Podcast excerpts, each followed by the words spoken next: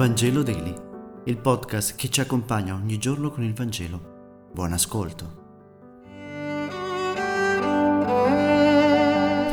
Lunedì 13 marzo, lettura del Vangelo secondo Luca, capitolo 4, versetti 24-30.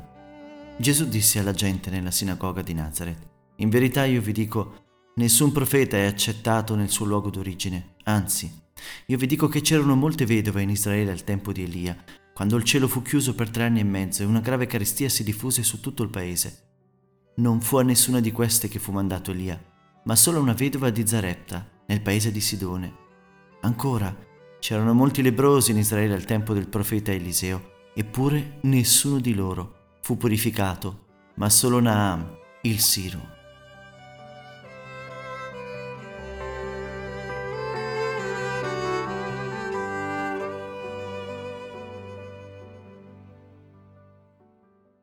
Gli abitanti di Nazareth vogliono un segno che dimostri che Gesù è veramente il Salvatore promesso. Pretendono che Dio dimostri la missione del suo profeta in un modo che piaccia a loro. In altre parole, tentano Dio. Si scandalizzano e poi vogliono e pretendono. Avete mai provato quando uno pretende cose da voi? Soprattutto se pretende affetto? Cosa fate? Non si può fingere. Dà fastidio. La ragione per cui Gesù viene cacciato dal suo paese con rabbia è semplice ha detto una verità che i suoi concittadini hanno letto come un'accusa nei loro confronti.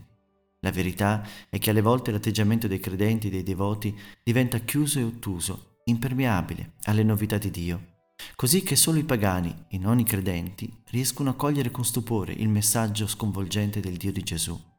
Già in Israele era successo più e più volte e la scrittura ci testimonia la fede semplice di due pagani citati oggi dal Maestro, la vedova di Zarepta che accoglie Elia, e Naaman il Siro, lebroso, che si fida del profeta Eliseo e guarisce.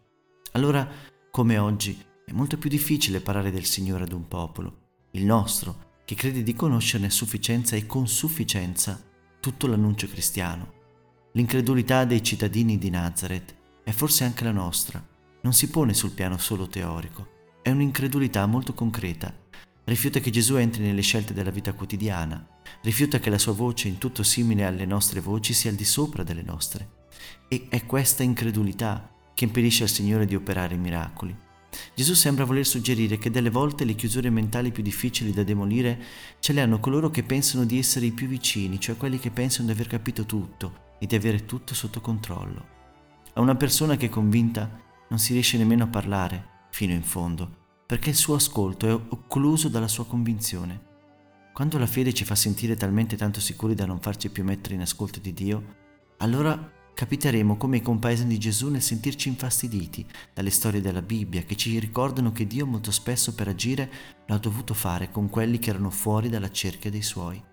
Il Vangelo di oggi sembra volerci dire di non dar troppo tutto per scontato, anzi, che dalle cose che diamo per scontato, forse Dio ci sta parlando ancora. Grazie per aver meditato insieme. E se questo podcast ti è piaciuto, condividilo con i tuoi amici ed amiche. A domani!